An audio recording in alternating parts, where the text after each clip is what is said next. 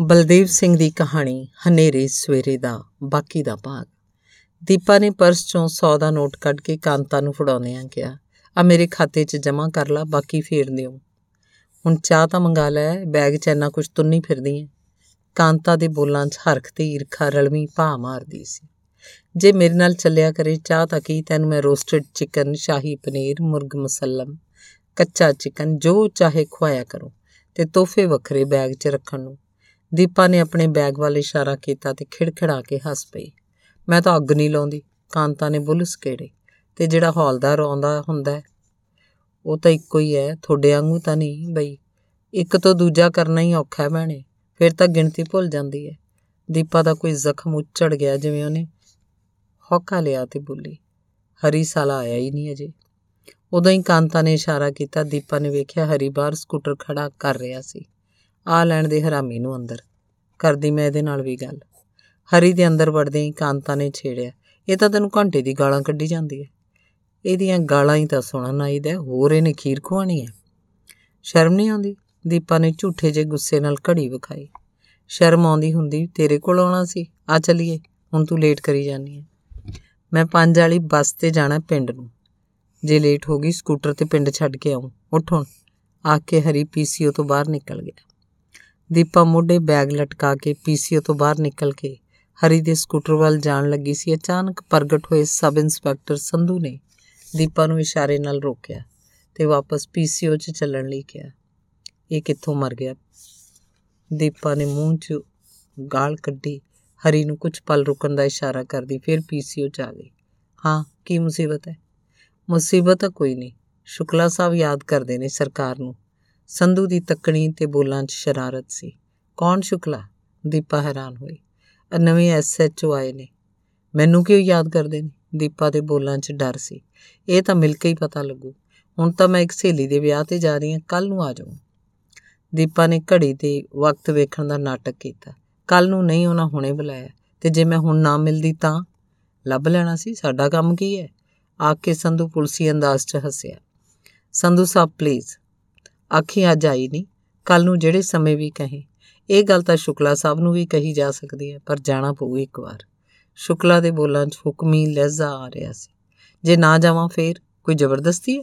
ਦੀਪਾ ਤਲਖ ਹੋ ਕੇ ਬੋਲੀ। ਫੇਰ ਮੈਨੂੰ ਤਾਂ ਕੋਈ ਫ਼ਰਕ ਨਹੀਂ ਪੈਣਾ। ਆਸੇ-ਪਾਸੇ ਸਾਰੇ ਪਤਾ ਲੱਗ ਜੂ। ਦੀਪਾ ਨੂੰ ਪੁਲਿਸ ਫੜ ਕੇ ਲੈ ਗਈ। ਤਿੰਨ ਸਿਪਾਹੀ ਬਾਹਰ ਖੜੇ ਨੇ। ਆਖ ਕੇ ਸੰਧੂ ਦੀਪਾ ਦੇ ਚਿਹਰੇ ਉੱਤੇ ਆਉਂਦੇ ਹਾਵ ਭਾਵ ਤਾੜਨ ਲੱਗਾ। ਫਿਰ ਕੁਝ ਨਰਮ ਪੈਂਦਿਆਂ ਬੋਲਿਆ, ਡਰਨ ਦੀ ਲੋੜ ਨਹੀਂ। ਸ਼ੁਕਲਾ ਸਾਹਿਬ ਰੋਮਾਂਟਿਕ ਸੁਭਾਅ ਦੇ ਅਫਸਰ ਨੇ। ਜਾਣਨਾ ਚਾਹੁੰਦੇ ਨੇ ਉਹਨਾਂ ਦੀ ਜ਼ੈਲ 'ਚ ਕੀ ਕੁਝ ਹੋ ਰਿਹਾ ਹੈ ਤੇ ਤੇਰੇ ਜਿਹੀਆਂ ਔਰਤਾਂ ਕਿੰਨੀਆਂ ਕੁ ਹੁਸੈਨ ਤੇ ਨਿੱਗੀਆਂ ਨੇ। ਆ ਕੇ ਸੰਧੂ ਕਾਂਤਾ ਵੱਲ ਝਾਕਿਆ। ਉਹ ਪੂਰੀ ਸਾਊ ਲੱਗਣ ਦਾ ਯਤਨ ਕਰ ਰਹੀ ਸੀ। ਠੀਕ ਹੈ, ਮੈਂ ਆਉਣੀ ਆ ਮੋਟਰਸਾਈਕਲ ਤੇ ਲੈ ਚੱਲਾਂ? ਸੰਧੂ ਨੇ ਛੇੜਿਆ। ਮੈਂ ਰਿਕਸ਼ੇ ਤੇ ਆਉਣੀ ਆ ਜੇ ਇਤਬਾਰ ਨਹੀਂ ਤਾਂ ਨਾਲ ਨਾਲ ਮੋਟਰਸਾਈਕਲ ਲਗਾ ਲਈ। ਦੀਪਾ ਨੇ ਖਿੱਚ ਕੇ ਕਿਹਾ ਤੇ ਬਾਹਰ ਹਰੀ ਨੂੰ ਕੁਝ ਦੱਸਣ ਦੇ ਮੂਡ ਚ ਆਈ। ਤਾਂ ਸ਼ਾਇਦ ਉਹ ਪੁਲਿਸ ਦਾ ਚੱਕਰ ਵੇਖ ਕੇ ਪਹਿਲਾਂ ਹੀ ਰਫੂ ਚੱਕਰ ਹੋ ਗਿਆ ਸੀ, ਸਾਲਾ ਡਰਪੋਕ। ਦੀਪਾ ਨੇ ਬੁੜਬੁੜ ਕੀਤੀ ਤੇ ਰਿਕਸ਼ਾ 'ਚ ਬੈਠ ਗਈ। ਸੰਧੂ ਥਾਣੇ ਪਹਿਲਾਂ ਪਹੁੰਚ ਗਿਆ ਤੇ ਉਹਨੇ ਦੀਪਾ ਦੇ ਆਉਣ ਬਾਰੇ ਸ਼ੁਕਲਾ ਸਾਹਿਬ ਨੂੰ ਸੂਚਿਤ ਕਰ ਦਿੱਤਾ। ਸ਼ੁਕਲਾ ਉਸ ਸਮੇਂ ਟਰੱਕ ਯੂਨੀਅਨ 'ਚ ਹੋਏ ਝਗੜੇ ਬਾਰੇ ਯੂਨੀਅਨ ਦੇ ਪ੍ਰਧਾਨ ਤੇ ਮੈਂਬਰਾਂ ਤੋਂ ਘਟਨਾ ਦੀ ਤਫਸੀਲ ਸੁਣ ਰਿਹਾ ਸੀ। ਸੰਧੂ ਦਾ ਇਸ਼ਾਰਾ ਸਮਝਦਿਆਂ ਉਹਨੇ ਯੂਨੀਅਨ ਵਾਲਿਆਂ ਨੂੰ ਕਿਹਾ, ਚਲੋ, ਮੈਂ ਆਪ ਹੀ ਆਵਾਂਗਾ ਕੱਲ ਤੇ ਮੌਕਾ ਵੇਖਾਂਗਾ। ਤੇ ਉੱਠ ਕੇ ਖੜਾ ਹੋ ਗਿਆ। ਯੂਨੀਅਨ ਦੇ ਪ੍ਰਧਾਨ ਤੇ ਮੈਂਬਰ ਸਾਹਿਬ ਦਾ ਮੂਡ ਵੇਖ ਕੇ ਦਫ਼ਤਰ 'ਚੋਂ ਬਾਹਰ ਆ ਗਏ।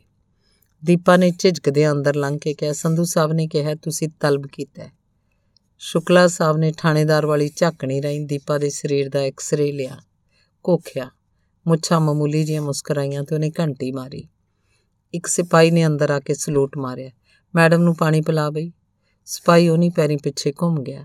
ਮੈਡਮ, ਕਦੋਂ ਕੋ ਤੋਂ ਚੱਲ ਰਿਹਾ ਇਹ ਕਾਰੋਬਾਰ? ਕਾਰੋਬਾਰ ਦੀਪਾ ਸਤਰਕ ਹੋ ਗਈ। ਮੈਂ ਤਾਂ ਕੋਈ ਕਾਰੋਬਾਰ ਨਹੀਂ ਕਰਦੀ। ਸ਼ੁਕਲਾ ਸਾਹਿਬ ਸਿਰਫ ਹੱਸੇ, ਬੋਲੇ ਕੁਛ ਨਹੀਂ। ਪਰ ਆਪਣੀਆਂ ਨਿਗਾਹਾਂ ਦੇ ਵਰਮਿਆਂ ਨਾਲ ਦੀਪਾ ਦੇ ਸਰੀਰ 'ਚ ਛੇਕ ਕਰਦੇ ਰਹੇ। ਦੀਪਾ ਨੇ ਚੁੰਨੀ ਨਾਲ ਢਕੀ, ਹਿੱਕ ਨੂੰ ਆਕਾਰਨ ਹੀ ਦੁਬਾਰਾ ਢਕਣ ਦਾ ਯਤਨ ਕੀਤਾ। ਘਰ 'ਚ ਕੌਣ-ਕੌਣ ਨੇ? ਇੱਕ ਲੜਕਾ 8 ਸਾਲ ਦਾ, ਇੱਕ ਮਾਂ, ਇੱਕ ਮੈਂ। ਘਰ ਵਾਲਾ ਯਾਨੀ ਪਤੀ ਉਹ ਨਹੀਂ ਹੈ। ਤਲਾਕ ਹੋਇਆ, ਨਹੀਂ ਡੈਥ ਹੋ ਗਈ। ਉਹ ਸੌਰੀ ਬਿਮਾਰ ਸਨ?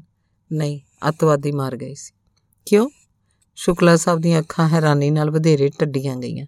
ਕੀ ਪਤਾ? ਇੱਕ ਦਿਨ ਦਰਵਾਜ਼ੇ ਮੂਹਰੇ ਇਸ਼ਤਿਹਾਰ ਲਗਾ ਗਈ ਲਿਖਿਆ ਸੀ, ਸਾਡੇ ਬਾਰੇ ਕੁਫਰ ਤੋਲਣਾ ਬੰਦ ਕਰ ਦੇ। ਨਹੀਂ ਤਾਂ ਉਹ ਤੋਂ ਦੋ ਕੁ ਦਿਨਾਂ ਬਾਅਦ ਇੱਕ ਰਾਤ ਉਹ ਆਏ ਤੇ ਇਹਨੂੰ ਬਾਹਰ ਲਿਜਾ ਕੇ ਦੀਪਾ ਚੁੱਪ ਕਰ ਗਈ।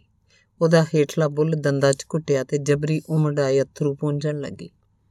ਸ਼ੁਕਲਾ ਸਾਹਿਬ ਗੌਰ ਨਾਲ ਉਹਦੇ ਹਾਵ ਭਾਵ ਤਾੜਦੇ ਰਹੇ, ਸੋਚਦੇ ਵੀ ਰਹੇ। ਉਹਨੂੰ ਪ੍ਰਭਾਵਿਤ ਜਾਂ ਬੁੱਧੂ ਬਣਾਉਣ ਲਈ ਡਰਾਮਾ ਤਾਂ ਨਹੀਂ ਕਰ ਰਹੀ। ਕੀ ਕੰਮ ਕਰਦਾ ਸੀ ਘਰ ਵਾਲਾ? ਬਿਜਲੀ ਮਕੈਨਿਕ ਸੀ। ਆਖਦਿਆਂ ਦੀਪਾ ਨੇ ਹੌਕਾ ਲਿਆ। ਕੁਝ ਦੇਰ ਚੁੱਪ ਰਹਿਣ ਤੋਂ ਬਾਅਦ ਸ਼ੁਕਲਾ ਸਾਹਿਬ ਦੀ ਫੇਰ ਆਵਾਜ਼ ਸੁਣੀ। ਤੇਰੇ ਨਾਲ ਹੋਰ ਕੌਣ-ਕੌਣ ਨੇ ਇਸ ਧੰਦੇ 'ਚ? ਕਿਹੜੇ ਧੰਦੇ 'ਚ? ਦੀਪਾ ਫਿਰ ਚੁਕੰਨੀ ਹੋ ਗਈ। ਦੇਖ, ਸਾਨੂੰ ਸਭ ਪਤਾ ਹੈ। ਜ਼ਿਆਦਾ ਹੁਸ਼ਿਆਰ ਨਹੀਂ ਬਣਨਾ। ਇਹਦਾ ਤੈਨੂੰ ਨੁਕਸਾਨ ਹੀ ਹੋਊਗਾ। ਹਾਂ, ਜੇ ਪ੍ਰਸ਼ਾਸਨ ਨਾਲ ਮਿਲ ਕੇ ਚੱਲੇਂਗੀ, ਫਿਰ ਦੂਜੀ ਗੱਲ ਸੋਚੀ ਜਾ ਸਕਦੀ ਹੈ। ਸ਼ੁਕਲਾ ਸਾਹਿਬ ਸਿੱਧਾ ਦੀਪਾ ਦੀਆਂ ਅੱਖਾਂ 'ਚ ਝਾਕ ਕੇ ਫਿਰ ਪੁੱਛਿਆ, ਕੀ ਨਾਂ ਹੈ?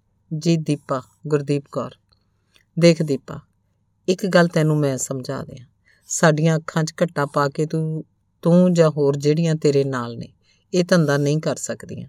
ਜੇ ਸਾਡੇ ਨਾਲ ਦੋਸਤੀ ਵਾਲੀ ਸੁਰ ਰੱਖੋਗੀਆਂ, ਸ਼ੁਕਲਾ ਸਾਹਿਬ ਨੇ ਸਮਝਾਇਆ ਵੀ ਤੇ ਧਮਕਾਇਆ ਵੀ। ਦੋਸਤੀ ਰੱਖਣ ਲਈ ਕੀ ਕਰਨਾ ਪਊਗਾ? ਦੀਪਾ ਨੇ ਜੇਰਾ ਕਰਕੇ ਪੁੱਛਿਆ। ਦੋਸਤੀ ਕਰਨੀ ਪਏਗੀ ਤੇ ਜਿਹੜੀਆਂ ਤੇਰੇ ਨਾਲ ਨੇ ਜਾਂ ਜਿੰਨੀਆਂ ਵੀ ਤੁਸੀਂ ਹੈਗੀਆਂ, ਉਹਨਾਂ ਦੀ ਜਾਣਕਾਰੀ ਮੈਨੂੰ ਹੋਣੀ ਚਾਹੀਦੀ ਹੈ। ਕਈ ਵਾਰੀ ਅਫਸਰਾਂ ਨੂੰ ਖੁਸ਼ ਕਰਨਾ ਪੈਂਦਾ ਹੈ। ਸਮਝਦੀ ਹੈ ਨਾ? ਅਫਸਰਾਂ ਨੂੰ ਖੁਸ਼ ਕਿਵੇਂ ਕਰੀਦਾ ਜੀ, ਦੀਪਾ ਨੇ ਸ਼ੁਕਲਾ ਵੱਲ ਝਾਕ ਕੇ ਨੀਵੀਂ ਪਾ ਲਈ। ਮੈਂ ਤੈਨੂੰ ਅਫਸਰ ਲੱਗਦਾ ਕਿ ਨਹੀਂ? ਸ਼ੁਕਲਾ ਸਾਹਿਬ ਦੀਆਂ ਅੱਖਾਂ 'ਚ ਵਿਲਾਸੀ ਸ਼ਰਾਰਤ ਚਮਕੀ। ਲੱਗਦੇ ਹੋ ਜੀ? ਫਿਰ ਖੁਸ਼ ਕਰਨ ਦਾ ਸਿਲਸਿਲਾ ਇਸ ਅਫਸਰ ਤੋਂ ਹੀ ਸ਼ੁਰੂ ਕਰੀਏ। ਕੀ ਖਿਆਲ ਹੈ? ਦੀਪਾ ਨੇ ਝਾਕ ਕੇ ਨੀਵੀਂ ਪਾ ਲਈ। ਪੀਸੀਓ ਦੇ ਕੈਬਨ 'ਚ ਕਾਂਤਾ ਕੋਲ ਰੱਖਿਆ। ਪਲਾਸਟਿਕ ਦਾ ਥੈਲਾ ਯਾਦ ਆਇਆ। ਰਾਜੂ ਲਈ ਨਵੇਂ ਖਰੀਦੇ ਬੂਟ ਉਹਨੂੰ ਜਾ ਕੇ ਦੇਣੇ ਨੇ। ਜੇ ਨੇ ਸ਼ਾਮ ਤੱਕ ਨਾ ਛੱਡਿਆ। ਹਾਂ, ਚਲਿਏ ਫਿਰ। ਕੁਆਟਰ ਨਾਲ ਹੀ ਹੈ ਪਿਛਲੇ ਪਾਸੇ। ਸ਼ੁਕਲਾ ਨੇ ਮੇਜ਼ ਤੇ ਪਿਆ ਪੇਪਰ ਪੇਪਰ ਵੇਟ ਘੁਮਾਇਆ। ਅੱਜ ਤਾਂ ਪਿੰਡ ਜਾਣਾ ਹੈ ਜੀ, ਘਰ ਬੱਚਾ ਕੱਲਾ ਹੈ। ਜਾ ਕੇ ਉਹਨੂੰ ਬੂਟ ਦੇਣੇ ਨੇ। ਸਕੂਲ 'ਚ ਨਿੱਤ ਮਾਰ ਪੈਂਦੀ ਹੈ, ਚੱਪਲਾਂ ਪਾ ਕੇ ਜਾਂਦਾ ਸਕੂਲ ਵਾਲਾ ਰੰਗ ਸਾਨੂੰ ਕਰਨਾ ਪਿਆ ਫੇਰ। ਸ਼ੁਕਲਾ ਸਾਹਿਬ ਦੀਆਂ ਮੁੱਛਾਂ ਹਸੀਆਂ। ਨਹੀਂ ਪਲੀਜ਼ ਅੱਜ ਨਹੀਂ ਕੱਲ ਨੂੰ ਆ ਜਾਓ। ਦੀਪਾ ਨੇ ਹੱਥ ਜੋੜੇ। ਦੀਪਾ ਦਾ ਤਰਸਯੋਗ ਬਣਿਆ, ਚਿਹਰਾ ਵੇਖ ਕੇ ਸ਼ੁਕਲਾ ਸਾਹਿਬ ਥੋੜਾ ਨਰਮ ਪੈ ਗਏ, ਖੁਸ਼ ਹੋਏ। ਸ਼ਿਕਾਰ ਨੂੰ ਖਾਣ ਤੋਂ ਪਹਿਲਾਂ ਬਿੱਲੇ ਵਾਂਗ ਸ਼ਿਕਾਰ ਨਾਲ ਖੇਡ ਕੇ ਉਤੇਜਿਤ ਹੁੰਦਾ ਸੀ। ਠੀਕ ਹੈ ਕੱਲ ਆ ਜਾਣਾ, ਪੱਕਾ, ਕੋਈ ਬਹਾਨਾ ਨਹੀਂ। ਹੁਣ ਦੋਸਤੀ ਵਰਗੀ ਗੱਲ ਹੈ, ਫਿਰ ਅਫਸਰੀ ਦਿਖਾਉਂਗਾ ਸਮਝੀ? ਜੀ।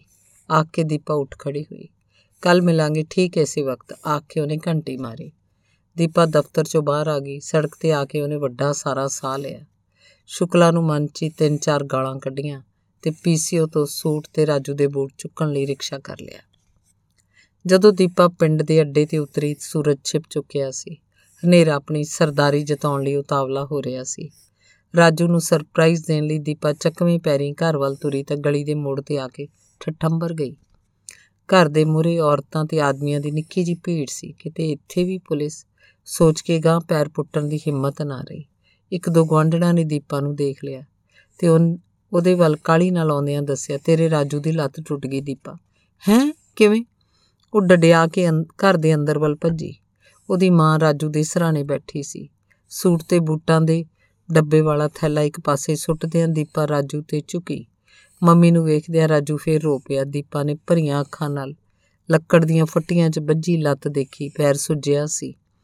ਦੀਪਾ ਨੇ ਪੋਲਾ ਜਿਹਾ ਪੈਰ ਪਲੋਸਿਆ ਤੇ ਫਿਰ ਰਾਜੂ ਦੇ ਸਿਰ ਤੇ ਹੱਥ ਫੇਰਨ ਲੱਗੀ। ਪਤਾ ਨਹੀਂ ਕੌਣ ਬੋਲਿਆ। ਆਪਣੇ ਪਿੰਡ ਵਾਲੇ ਬਾਜੀਗਰ ਤੋਂ ਬਣਾ ਕੇ ਲਿਆਂਦੀ ਹੈ। ਜੋ ਆ ਕਿਲਤਾਂ ਵੀ ਕਿਹੜਾ ਘੱਟ ਕਰਦੇ ਆ। ਟਰਾਲੀ ਦੇ ਪਿੱਛੇ ਲਮਕਦੇ ਸੀ। ਇਹਦੇ ਹੱਥ ਛੁੱਟ ਗਏ। ਕਿਸਮਤ ਚੰਗੀ ਸੀ। ਜੇ ਸਿਰ ਪਰ ਨੇ ਡਿੱਗਦਾ ਤਾਂ ਜਾ ਜਾਂਦੀ ਹੋ ਜਾਣੀ ਸੀ। ਦੀਪਾ ਦੇ ਅੰਦਰ ਹੌਲ ਪਿਆ। ਫਿਰ ਉਹ ਆਪਣੀ, ਆਪਣੀਆਂ ਤੇ ਰਾਜੂ ਦੀਆਂ ਅੱਖਾਂ ਪੁੰਝਣ ਲੱਗੀ। ਕੋਈ ਨਾ ਠੀਕ ਹੋ ਜੂਗੀ। ਆਖਦਿਆਂ ਫਿਰ ਰਾਜੂ ਦਾ ਸਿਰ ਪਲੋਸਣ ਲੱਗੀ ਤੇ ਬੋਲੀ, ਮੈਂ ਤੇਰੇ ਵਾਸਤੇ ਬੂਟ ਲਿਆਈਆਂ ਬਹੁਤ ਸੋਹਣੇ।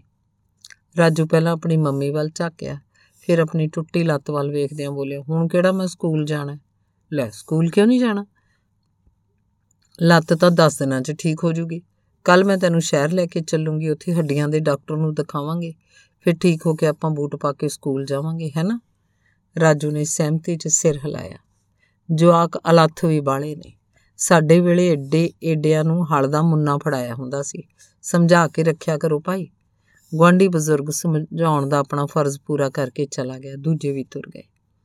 ਦੀਪਾ ਰੋਟੀ ਦਾ ਆਰ ਕਰਨ ਲੱਗੀ, ਮੰਮੀ ਮੰਮੀ ਕੁਝ ਦੇਰ ਬਾਅਦ ਰਾਜੂ ਦੀ ਤਿੱਖੀ ਆਵਾਜ਼ ਦੀਪਾ ਨੂੰ ਚੌਂਕੇ 'ਚ ਸੁਣੀ ਤਾਂ ਉਹ ਆਟੇ ਨਾਲ ਲਿਬੜੇ ਹੱਥੀ ਕਾਲੀ ਨਾਲ ਉਹਦੇ ਕੋਲ ਆਈ। ਇੱਕ ਪੈਰ 'ਚ ਬੂਟ ਪਾ ਕੇ ਦੇਖ ਲਾਂ।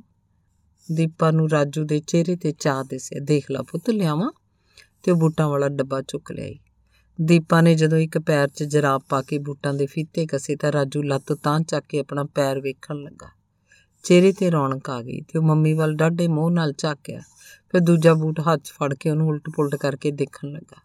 ਮੈਂ ਰੋਟੀ ਪਕਾ ਲਾਂ ਪੁੱਤ? ਬੇਬੇ ਨੂੰ ਭੁੱਖ ਲੱਗੀ ਹੋਊਗੀ। ਪਕਾ ਲਾ। ਹੱਥ 'ਚ ਫੜੇ ਬੂਟ ਤੇ ਨਿਗਾਹ ਗੱਡੀ ਰਾਜੂ ਨੇ ਕਿਹਾ। ਪਤਾ ਨਹੀਂ ਅੱਧੀ ਰਾਤ ਹੋ ਗਈ ਹੈ ਜਾਂ ਨਹੀਂ ਹੋਈ। ਦੀਪਾ ਨੂੰ ਨੀਂਦ ਨਹੀਂ ਆ ਰਹੀ। ਉਹ ਪਾਣੀ ਪੀਣ ਉੱਠੀ। ਵੇੜੇ ਦਾ ਬੱਲਬ ਜਗਾਇਆ, ਵੇਖਿਆ ਉਹਦੀ ਮਾਂ ਦੇ ਨਿੱਕੇ ਨਿੱਕੇ ਕੁਰਾੜੇ ਸੁਣ ਰਹੇ ਹਨ। ਉਹ ਰਾਜੂ ਦੇ ਮੰਜੇ ਕੋਲ ਆਈ। ਇੱਕ ਪੈਰ 'ਚ ਬੂਟ ਪਾਈ ਤੇ ਦੂਜੇ ਬੂਟ ਨੂੰ ਆਪਣੀ ਹਿੱਕ ਨਾਲ ਘੁੱਟੀ, ਉਹ ਵੀ ਸੁੱਤਾ ਪਿਆ ਹੈ। ਚਿਹਰੇ ਉੱਪਰ ਪੀੜ ਤੇ ਖੁਸ਼ੀ ਦਾ ਰਲਵਾਂ ਜਿਹਾ ਪ੍ਰਭਾਵ ਦਿਸਦਾ ਹੈ। ਬੱਤੀ ਬੁਝਾ ਕੇ ਆਪਣੇ ਮੰਜੇ ਤੇ ਆ ਗਈ। ਕੱਲ ਇੰਸਪੈਕਟਰ ਸ਼ੁਕਲਾ ਨੂੰ ਵੀ ਮਿਲਣਾ ਹੈ। ਰਾਜੂ ਨੂੰ ਹੱਡੀਆਂ ਦੇ ਡਾਕਟਰ ਕੋਲ ਲੈ ਕੇ ਜਾਣਾ ਹੈ। ਬਿਜਲੀ ਦਾ ਬਿੱਲ ਵੀ ਭਰਨਾ ਹੈ, ਮਾਂ ਆਖਦੀ ਹੈ। ਉਹਦਾ ਸੂਟ ਹੁਣ ਥਾਂ ਥਾਂ ਤੋਂ ਫਟਿਆ ਪਿਆ ਹੈ। ਛੋਟੀ ਭੈਣ ਨੂੰ ਅਜੇ ਖਰਚਾ ਭੇਜਣਾ ਹੈ। ਇਹ ਹਨੇਰੀ ਰਾਤ ਪਤਾ ਨਹੀਂ ਕਿੰਨੀ ਕੁ ਲੰਮੀ ਹੈ। ਉਹਨੇ ਹੌਕਾ ਲਿਆ। ਹਨੇਰੇ 'ਚ ਹੀ ਰਾਜੂ ਦੇ ਮੰਜੇ ਵੱਲ ਤੱਕਿਆ। ਇਹ ਕਦੋਂ ਗੱਭਰੂ ਹੋਊਗਾ? ਤੇ ਉਹ ਅੱਧ ਅਸਮਾਨ ਵਿੱਚ ਮੱਧਮ ਜੀ ਚਮਕਦੀ ਚੰਨ ਦੀ ਦਾਤੀ ਵੱਲ ਤੱਕਣ ਲੱਗੀ। ਧੰਨਵਾਦ।